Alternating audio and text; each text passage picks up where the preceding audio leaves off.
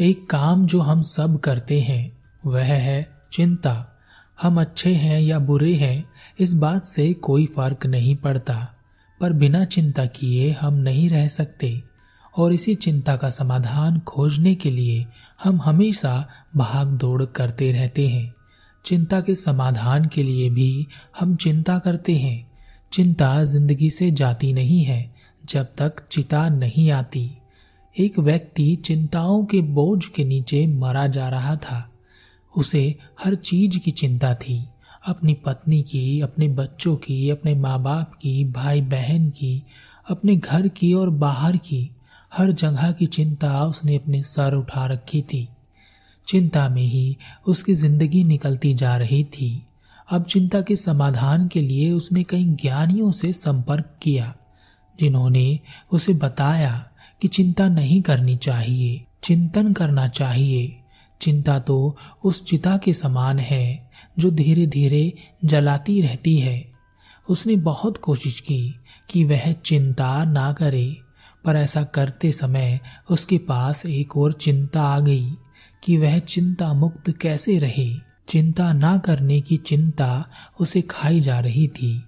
एक दिन उसके द्वार पर एक भिक्षु भिक्षा टन करने के लिए आए। उस व्यक्ति ने भिक्षु को भिक्षा दी और कहा, आप सबको भी भिक्षा की चिंता रहती होगी कि पता नहीं भिक्षा मिलेगी भी या नहीं। क्या मिलेगा? स्वादिष्ट होगा भी या नहीं? कहीं रूखी सूखी ही ना मिल जाए। भिक्षु मुस्कुराया और कहा, इसमें चिंता करने वाली कोई बात नहीं है। हमारा काम है भिक्षा टन करना। हम अपना कर्म कर रहे हैं। पहले से ही परिणाम सोचकर हम बेवजह चिंताओं को निमंत्रण देते हैं। कर्म करने के बाद कोई ना कोई परिणाम तो अवश्य आएगा। जो आएगा वही तुम्हारा है। इसमें चिंता करने जैसी कोई बात नहीं है। उस व्यक्ति को भिक्षु की कुछ बात समझ में आई और उसने कहा, भंते, मैं इन दिनों बहुत चिंता में हूँ। चिंता में तो मैं पहले से ही रहता था, पर अब मेरे साथ एक नई चिंता जुड़ गई है, और उसने मेरा सुख चैन छीन लिया है। क्या आप मेरा कुछ समाधान कर सकते हैं? भिक्षु ने कहा, मैं मार्ग दिखा सकता हूँ, समाधान तो तुम ही बनोगे। उस व्यक्ति ने कहा, भंते, मैं चिंता मुक्त होने के लिए चिंतित रहता हूँ। अपनी चिंताओं के कारण चिंतित रहता हूँ। और मैं अपनी चिंता को हटा नहीं पा रहा। मैंने बहुत से ज्ञानियों से परामर्श लिया। उन्होंने अलग अलग चीज़ें बताई कि हमें चिंता नहीं करनी चाहिए। चिंता चिता समान है, चिंतन करना चाहिए। अब मुझे यह दुख है कि मैं चिंता मुक्त नहीं हो पा रहा हूँ। चिंता ना करने की चिंता मुझे खाई जा रही है। भिक्षु ने कहा, तुम चिंता करो, इसमें कोई बड़ी बात नहीं है। अगर किसी की माता बीमार हो तो वह चिंता अवश्य करेगा। उसके परिवार का कोई सदस्य किसी मुसीबत में हो तो वह अवश्य चिंता ही करेगा। चिंता तो हर किसी को अवश्य ही होती है, और चिंता होनी भी चाहिए। इसमें कोई बुराई नहीं है। व्यक्ति ने कहा तो क्या मुझे चिंता करनी चाहिए? भिक्षु मुस्कुराया और भिक्षु ने कहा हाँ तुम चिंता कर सकते हो। यह कहकर भिक्षु वहाँ से चला गया। भिक्षु के मुख से यह बात सुनकर जैसे उसके शरीर में पुनः प्राण वापस आ गए।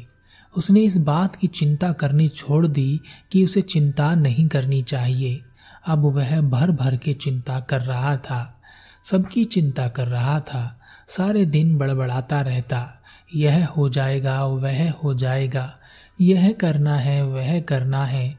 नहीं करा तो क्या हो जाएगा? वह एक दो दिन के लिए तो खुश हुआ, मगर उसकी मुसीबत कम नहीं हुई।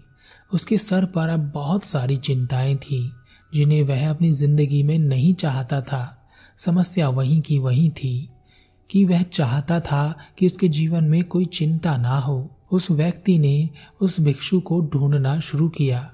वह अपने सवाल का जवाब चाहता था। उसने लगातार चार दिन अलग अलग नगरों में उस भिक्षु को ढूंढना शुरू किया। आखिरकार एक दिन वह भिक्षु उस व्यक्ति को मिल ही गए। वह भिक्षु अपने आश्रम में थे। वह व्यक्ति भिक्षु के पास पहुँचा और कहा भंते मैं आपको बहुत दिन से ढूंढ रहा हूँ। आपने कहा था कि चिंता करना कोई बुरी बात नहीं है। तब मैंने आपकी बात मान ली।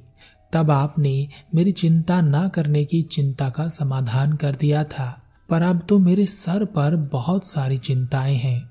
मैं सुबह शाम जब देखो किसी न किसी चिंता में लगा ही रहता हूँ। मुझे अपना जीवन बहुत भारी सा लगता है। खुशी जैसे जीवन से चली गई है। मैं चिंता नहीं करना चाहता। कुछ तो बताएँ कि कैसे मैं अपनी चिंता को रोक सकूँ। भिक्षु मुस्कुराया और कहा, मेरे साथ आओ। भिक्षु उस व्यक्ति को एक बगीचे में ले गया। वहाँ भिक्षु ने एक पौधा ज़मीन पर लगाया और उसे खाद और पानी दिया और कहा, मुझे बताओ कि यह पौधा एक बड़ा वृक्ष बनेगा या नहीं? इस पर मीठे फल आएँगे या नहीं? उस व्यक्ति ने कहा, अगर इस पौधे की देखरेख की जाए, इसको समय पर पानी और खाद दिया जाए तो अवश्य ही यह बड़ा होकर एक विशाल वृक्ष बनेगा। और अवश्य ही इस पर मीठे फल भी आएँगे क्योंकि यह मीठे फल का ही पौधा है। भिक्षु ने कहा अगर मैं इस पौधे को खाद और पानी ना दूँ, इसकी देख रेख ना करूँ और बस यही सोचता रहूँ कि यह एक बड़ा और विशाल वृक्ष बनेगा या नहीं इस पर मीठे फल आएँगे या नहीं तो क्या होगा? और इसी चिंता में लगा रहूँ तो क्या मेरा यह सपना कभी पूरा हो सकेगा? व्यक्ति ने कहा, बनते, फिर तो यह पौधा कभी विशाल वृक्ष नहीं बन सकेगा और ना ही इस पर कभी मीठे फल आएँगे। तब तो यह किस्मत के हाथ में चला जाएगा। हो सकता है यह विशाल हो जाए और हो सकता है ना हो। भिक्षु ने कहा, यह बड़ा और विशाल वृक्ष हो सके, इस पर मीठे फल लग सके। इसके लिए मुझे क्या करना चाहिए? व्यक्ति ने कहा आपको इस पर आज से ही मेहनत करनी होगी, रोज इसकी देखभाल करनी होगी। इसको समय पर खाद और पानी देना होगा। तब आप भविष्य में कुछ अच्छा सोच सकते हैं। भिक्षु ने कहा तो मुझे इस पर आज से काम शुरू कर देना चाहिए या भविष्य में क्या होगा, इस बात की चिंता में लग जाना चाहिए। व्यक्ति ने कहा, बिल्कुल, आपको आज से ही इस पौधे पर काम करना चाहिए। चिंता करने से यह बड़ा नहीं होने वाला, भिक्षु ने कहा। तो फिर तुम चिंता क्यों करते हो? तुम्हारी चिंता करने से क्या घटने वाला है? कोई समस्या है? तो आज उसका समाधान कर कर ही तुम अपना भविष्य बदल सकते हो, ना कि भविष्य के बारे में सोच सोच कर। और आज जब तुम उसका समाधान करोगे तो उस चिंता को चिंतन कहते हैं। और जो भविष्य में चली जाए, वह चिंता होती है। वर्तमान में चिंतन ही घट सकता है और वही घटता है। क्यों इतनी चिंता कर रहे हो? चिंतन करो। वर्तमान स्थिति पर चिंतन करो। भविष्य की स्थिति अपने आप ही बदल जाएगी। चिंता करने से भविष्य नहीं बदलेगा, पर वर्तमान खराब हो जाएगा। जिनकी फ़िक्र करनी है करो। जिनकी चिंता करनी है करो। वह तो होगी ही। पर उसका समाधान भी तुरंत यही इसी वर्तमान में करो। भविष्य की फ़िक्र ना करो, वर्तमान की करो। उस व्यक्ति को भिक्षु की बात समझ आ गई और उसने चिंतन शुरू किया, चिंता को छोड़ दिया। हम भी तो दिन रात यही करते हैं, चिंता चिंता और चिंता। इससे पीछा छुड़ाने के लिए पता नहीं हम क्या क्या प्रयास करते हैं। इससे पीछा छुड़ाने का कोई मतलब नहीं है। जब तक कि हम अपने वर्तमान में समस्याओं का समाधान नहीं ढूंढते। चिंता हमेशा भविष्य में ही अटकी रहती है। चिंतन वर्तमान से जूझता है और भविष्य को एक नया आकार दे देता है, जबकि चिंता भविष्य में जीती है और वर्तमान को तहस नहस कर देती है। तो आप क्या करना चाहते हैं? चिंता या चिंतन?